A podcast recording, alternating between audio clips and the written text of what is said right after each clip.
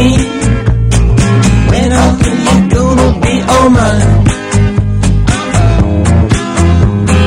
Honey, when are you gonna be? Oh, hi, I'm Josh Cash, and this is Wrong Opinion, a special episode for you today. I got America First host Nick Fuentes to talk about a bunch of stuff that's going on. So that that's the episode today. It's a an interview, and there's a bunch of other stuff I want to talk about that I'll probably get to on Wednesday. I want to do another episode before Thanksgiving. I want to hold you over because I'll probably I probably won't unless major shit happens. I'm, I probably I'm gonna only do two episodes this week. But I spoke to Nick Fuentes today, and he's been traveling the country doing this "Stop the Steal" campaign to protest the election and the fake results that we all know is fake. So he's been actually very busy with this. On, on top of that, he's making a whole new platform that we also get into. But um, I know he's a controversial figure. I know. I know he is. I don't know why he is, but I know that he is. He's a young, smart guy. I, st- I still don't really understand what's so controversial about him. And the fact that conservatives behave this way, the fact that we participate in canceling people the same way that the left does, is actually more dangerous because we gotta we gotta we gotta band together. We're we're going up against some titans. We're going up against tech. We're going against the media. We're going up against academia. We're going against DC itself, the swamp. We're going against a bunch of things. And if we cancel people because I, again, I don't know why, then we're in big trouble. So we, we spoke about that. We spoke about the election, what he thinks is is uh, Trump's Trump's the, the chances of Trump staying in office and the strategy that that they are, you know, the whole the whole the whole strategy that the Trump campaign is is using to fight. We we go over all that stuff. So I'm not can I'm I'm not in the business of canceling people. And that being said, sit back, relax, enjoy my interview with Nick Fuentes, and I'll see you soon.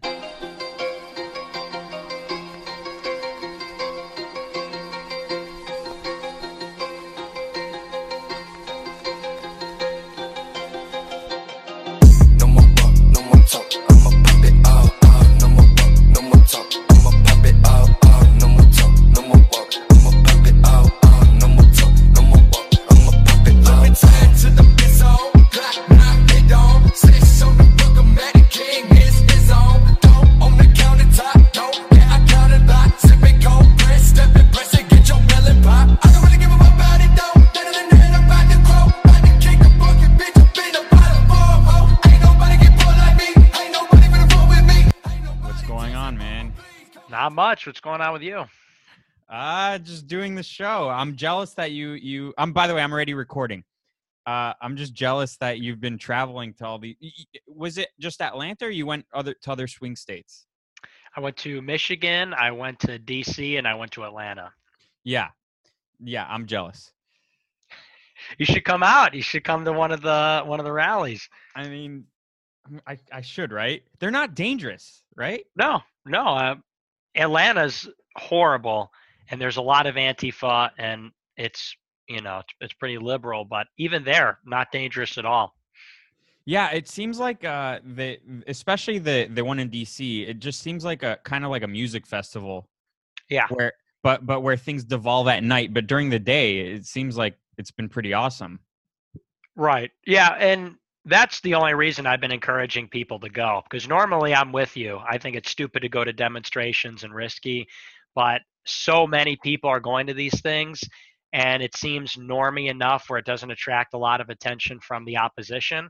And it happens at the state capitals, which are you know they're pretty well protected by the police. So it, these are probably the safest demonstrations I've been to, and I've been going to things for for years now. Yeah, that to me that's a little surprising, but I feel like this is my hunch because I'm in Los Angeles. My hunch is that the left they just already think they won. They think the election's over. I I think that uh, election night uh, and the next morning when we all woke up, that's when it really began. So I think that all these people are going to be in for a rude awakening if it if it shifts the other way. But I think in their mind it's already over, and only the really extreme people come out because that's their job. That's what they do.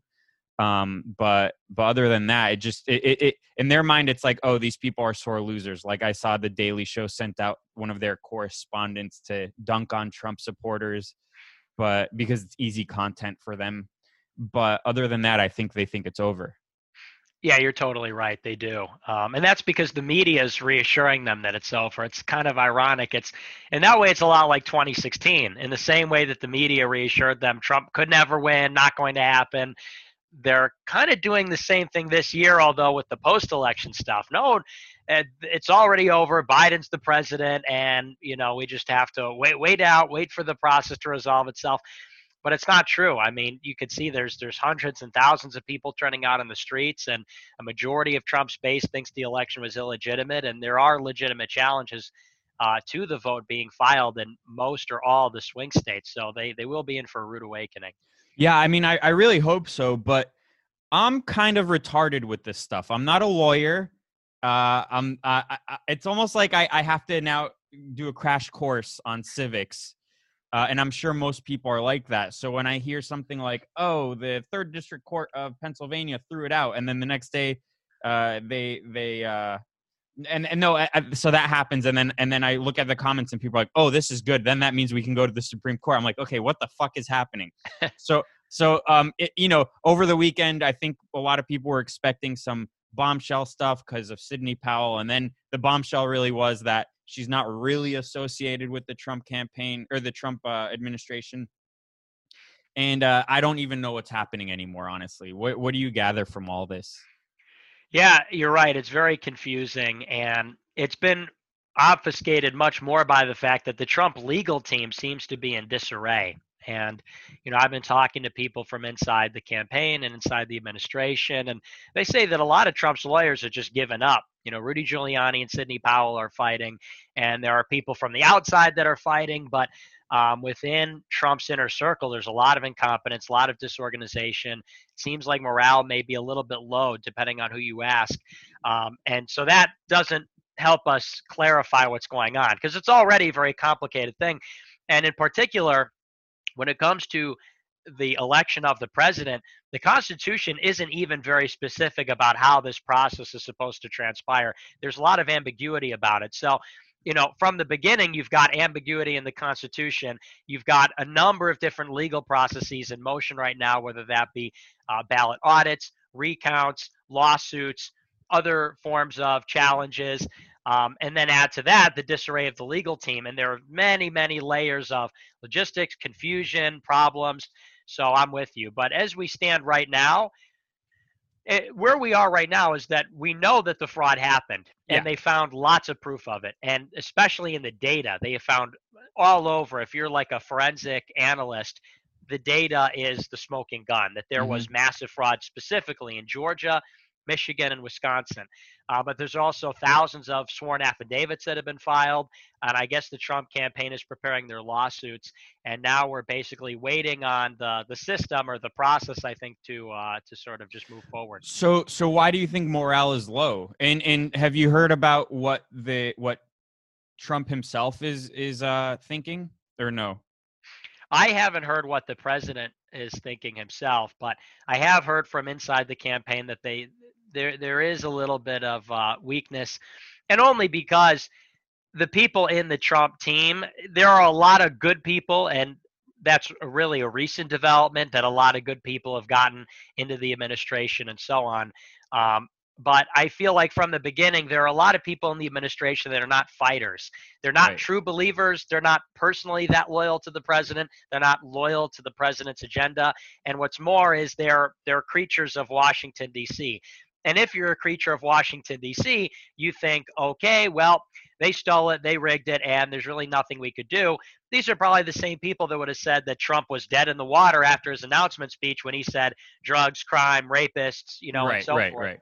So I, I think it's because they just aren't like battle tested like we are because we we've been through this. Yeah, I think that the only the only fighter that matters is President Trump himself, and we know he's a fighter. Uh, if Jeb Bush was in this position, he would have conceded the next day.